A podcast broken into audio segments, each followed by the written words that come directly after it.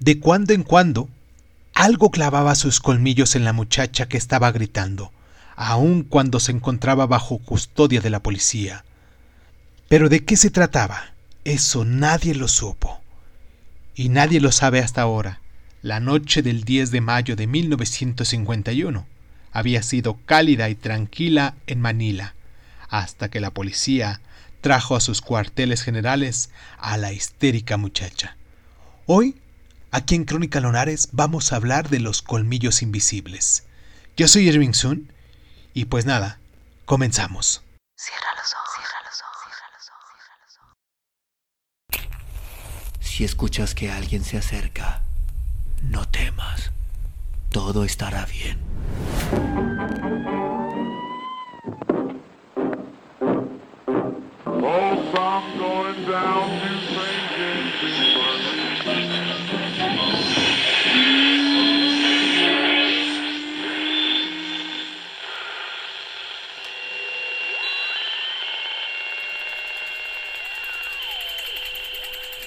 Estás escuchando, escuchando Crónica, Crónica, Crónica el lugar, el lugar donde, donde, donde entra por tus oídos.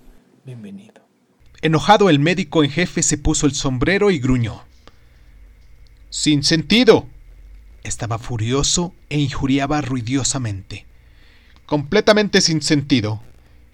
Me levantan en medio de la noche para examinar a una muchacha que tiene una crisis de epilepsia. El oficial de Manila no dijo nada. Miró solo con asombro al médico iracundo y a la muchacha que seguía gritando. Ahí estaban las marcas en su brazo, huellas de colmillos. ¿Se los había infligido ella misma durante una crisis epiléptica?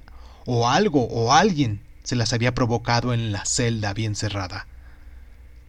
El mayor Arsenio Larkson no lo sabía, pero el caso había sido tan extraño que exigió la presencia del oficial y el jefe de la policía, y él, a su turno, había hecho llamar al jefe médico en persona.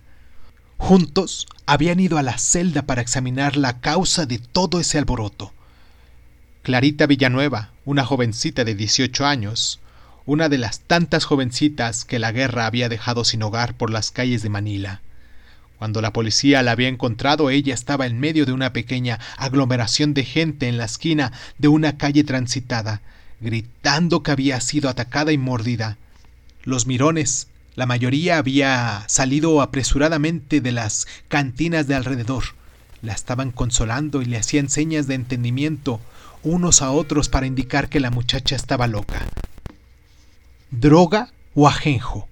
Lo que fuera la policía había dejado a otros determinarlo. Agarraron a la muchacha bulliciosa y escandalosa y la encerraron en una celda. Clarita cayó sollozando en el suelo de la celda mientras la puerta se cerraba detrás de ella. La policía se negó a observar las ocho marcas de dientes en su lugar donde la cosa la había mordido. ¿La cosa? ¿Qué cosa?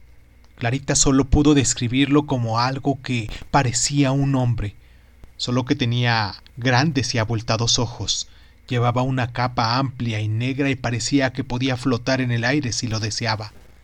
Entonces había vuelto a gritar, insistiendo en que la cosa estaba atravesando de nuevo las rejas. El policía desesperado había sacado a la muchacha al pasillo, quien seguía gritando con todas sus fuerzas. Frente a sus ojos aparecieron más huellas de dientes sobre sus brazos y hombros, marcas lívidas, rodeadas de algo que parecía saliva. El policía corrió para llamar a su jefe y esta vez envió por el médico en jefe. Después de que el médico se había ido a su casa, el mayor y el oficial examinaron las marcas por sí mismos. ¿Que se las haya hecho ella misma? Mm, eso es ridículo, se dijeron. Nadie pudo morderle atrás del cuello y atrás de los hombros, lugares en los que la muchacha había sido mordida. Algo extraño había en todo esto. Clarita Villanueva, Pasó el resto de la noche sobre una banca frente a la estación de policía, donde finalmente logró dormirse. A la mañana siguiente, cuando la policía se preparaba a llevarla a la corte bajo el cargo de vagancia, la muchacha empezó a gritar de nuevo. La cosa había vuelto y estaba mordiendo de nuevo. Dos fuertes oficiales la tomaron cada uno de las manos y frente a los asombrados ojos de los reporteros y del examinador médico, vieron cómo las huellas de los dientes se clavaron profundamente en sus brazos, las palmas de sus manos y también en su cuello. Este ataque duró por lo menos cinco minutos hasta que la muchacha perdió el conocimiento y cayó al suelo. La examinadora médica, Mariana Lara, se volvió a examinar y ahora tuvo que dar paso atrás. La muchacha no tenía ninguna crisis epiléptica. Las mordidas eran reales, pero no se las había causado ella misma. Pidió que se llamara al oficial de nuevo y además al arzobispo. El mayor llegó a los treinta minutos y mientras tanto Clarita había vuelto en sí. Las huellas de las mordidas en sus brazos estaban muy hinchadas. La palma de una de sus manos estaba mm, machacada y las marcas de los colmillos muy profundamente clavadas. Cuando el mayor y el examinador médico la acompañaron al hospital de la prisión, Clarita empezó a gritar que la cosa había vuelto de nuevo y que esta vez llevaba un acompañante, otra criatura de ojos abultados. El mayor Larkson más tarde atestiguó que mientras la estaba vigilando, aparecieron marcas de colmillos lívidas a ambos lados de su cuello, cerca de la garganta, en su índice y una marca completa de dientes se incrustó profundamente en la mano de la muchacha mientras el mayor la sostenía.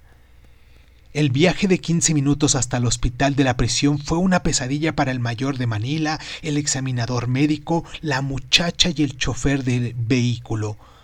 Pero una vez ahí los ataques cesaron y Clarita empezó a recuperarse lentamente.